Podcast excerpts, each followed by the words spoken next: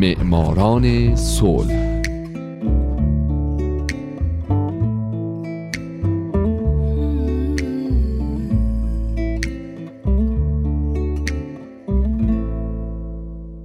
شنوندگان عزیز، دوستان گرامی، حالا نوبت میرسه به معماران صلح.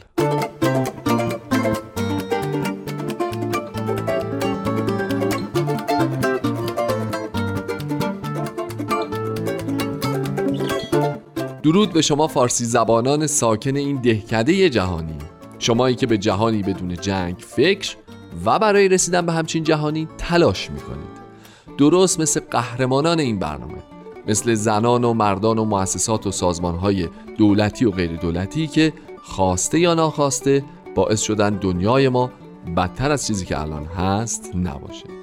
من هومن عبدی هستم، به معماران صلح خوش اومدید.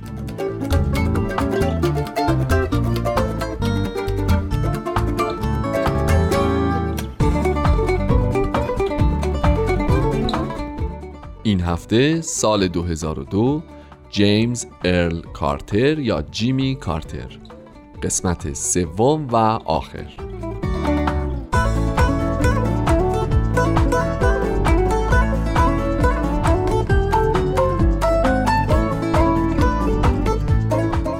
همونطور که هفته قبل شنیدین، من به زندگی جیمی کارتر تا پایان دوران ریاست جمهوریش پرداختم. اون مدتی بعد از ترک کاخ سفید در سال 82 سازمانی رو به نام مرکز کارتر تأسیس کرد.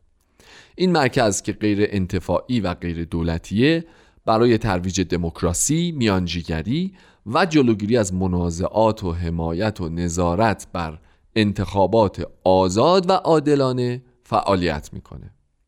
مرکز کارتر علاوه بر اینها برای بهبود بهداشت جهانی از طریق کنترل و ریشه‌کن کردن بیماری‌ها و بهبود وضع تغذیه در آفریقا تلاش می‌کنه.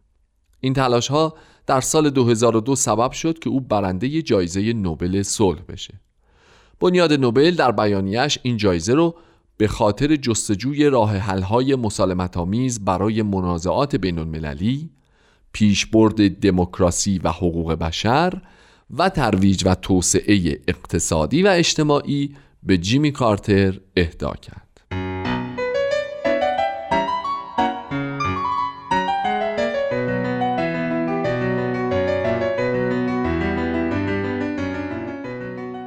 در جریان مراسم اهدای جایزه به جیمی کارتر، نماینده کمیته نوبل در سخنانی ضمن تعریف و تمجید از کارتر اظهار داشت: لزومی به پنهان کردن این حقیقت نیست که کمیته نروژی نوبل مایل بود در سال 1978 همراه با انور سادات و مناخیم بگین جایزه صلح را به کارتر نیز اهدا نماید. بسیار واضح است که حذف کارتر از آن جایزه از اشتباهات بارز کمیته نوبل در تاریخ اهدای این جایزه بود و بالاخره امسال توانستیم این اشتباه را جبران کنیم.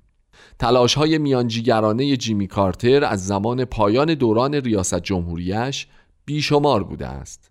طی چند سال گذشته کارتر تأکید و تلاش بسیاری به خرج داد تا یک مؤسسه با طیفی گسترده در زمینه میانجیگری از طریق شبکه مذاکرات بین‌المللی تأسیس گردد.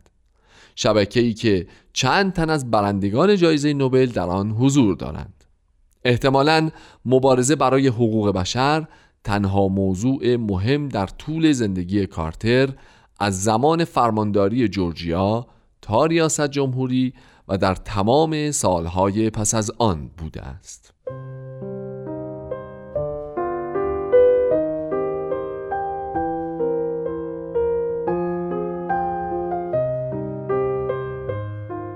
جیمی کارتر در مراسم دریافت جایزه نوبل صلح ضمن تشکر از همسرش و تمام همکارانش در مرکز کارتر اظهار داشت: من اینجا به عنوان یک مقام دولتی حاضر نشدم، بلکه شهروند جهانی آشفته هستم که امیدوار به اتفاق نظرهای روبه رشد در جامعه است، امیدوار به اینکه مردم پذیرفتند که اهدافشان باید صلح، آزادی، حقوق بشر، محیط زیست، کاهش درد، رنج و حکومت قانون باشد.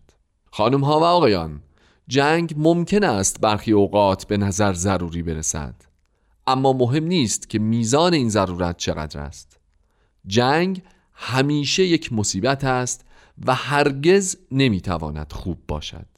ما با کشتن کودکان یکدیگر هرگز نخواهیم آموخت که چگونه با هم در صلح و آرامش زندگی کنیم. پیوند مشترک بین ما انسانها قوی تر از تفرقه است که حاصل ترس و تعصبات ماست. خداوند به ما توانایی انتخاب داده است. می توانیم انتخاب کنیم که دردها و رنجها را کاهش دهیم. می توانیم انتخاب کنیم که همه با هم برای صلح قیام کنیم. ما می توانیم این تغییرات را ایجاد کنیم و باید این کار را بکنیم.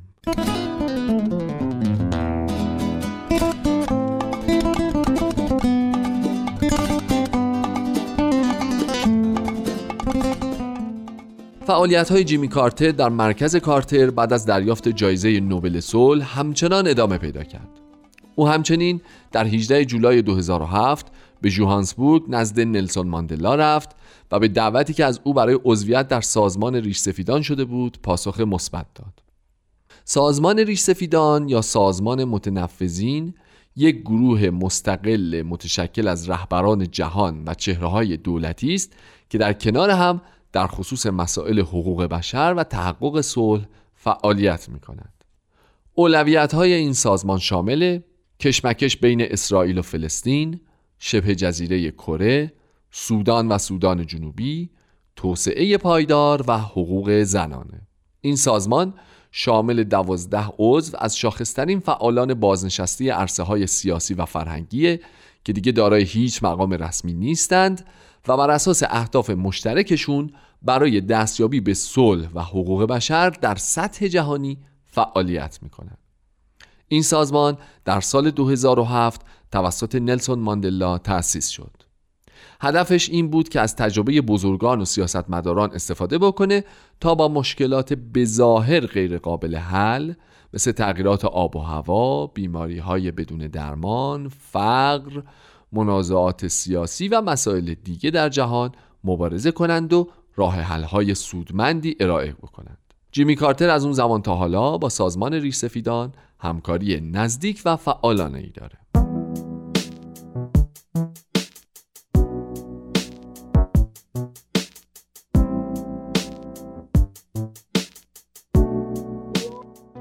جیمز ارل کارتر یا جیمی کارتر برنده جایزه نوبل صلح سال 2002 از مخالفین سبت جنینه. او در سال 2012 در مصاحبه‌ای با ذکر این نکته که امیدوار حزب دموکرات بیش از اینها طرفدار زندگی باشه گفت: من هرگز قبول نداشتم که عیسی مسیح سبت جنین رو تایید میکنه. من هر کاری که میتونستم کردم تا موارد ضروری و قانونی سبت جنین رو به حداقل برسونم. برای مثال شرایط فرزندخواندگی رو آسان‌تر کردم و همینطور برنامه‌ای با عنوان زنان و نوزادان بنیاد کردم که هنوز هم فعاله. اما به غیر از حالتی که زندگی مادر در خطر باشه و یا بارداری بر اثر تجاوز و یا رابطه نامشروع صورت گرفته باشه، به هیچ وجه با سبط جنین موافق نبوده و نیستم. من در یک برنامه عمومی خطاب به حزب دموکرات درخواست کردم که در کنوانسیون بعدی از موضع من در قبال سقط جنین حمایت کنند. فکر میکنم اگه حزب دموکرات با این دیدگاه موافقت کنه، مورد قبول بسیاری از مردم که اکنون به خاطر مسئله سقط جنین با حزب ما بیگانند قرار خواهد گرفت.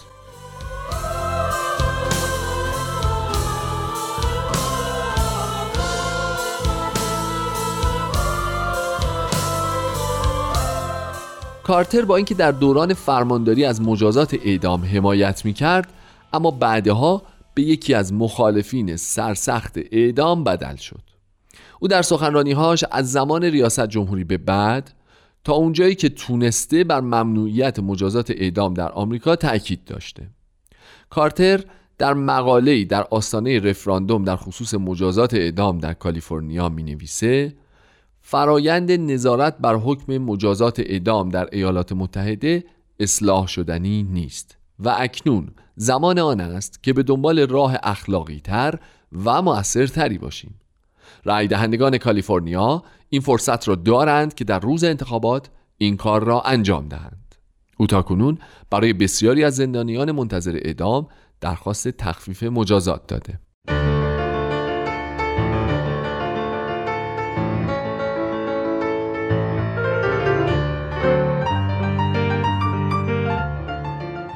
نکته آخری که میخوام در مورد کارتر بهش اشاره کنم اعتقادش به تساوی حقوق زن و مرده.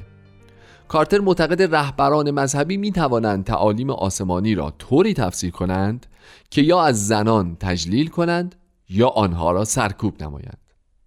آنها شق دوم را انتخاب کردند و این انتخاب موجب آزار و اذیت زنان در سراسر جهان شده است.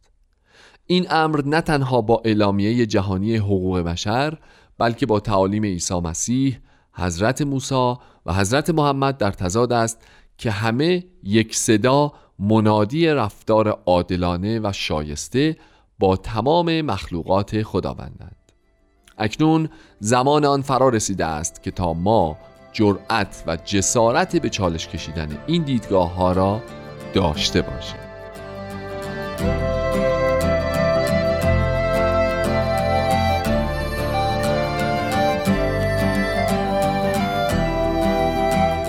دوستان عزیز، این قسمت آخری بود که من به جیمی کارتر پرداختم و اما از هفته بعد میپردازم به زندگی زنی که همتون میشناسینش، زنی که باعث افتخار همه ما ایرانی هاست، شیرین عبادی.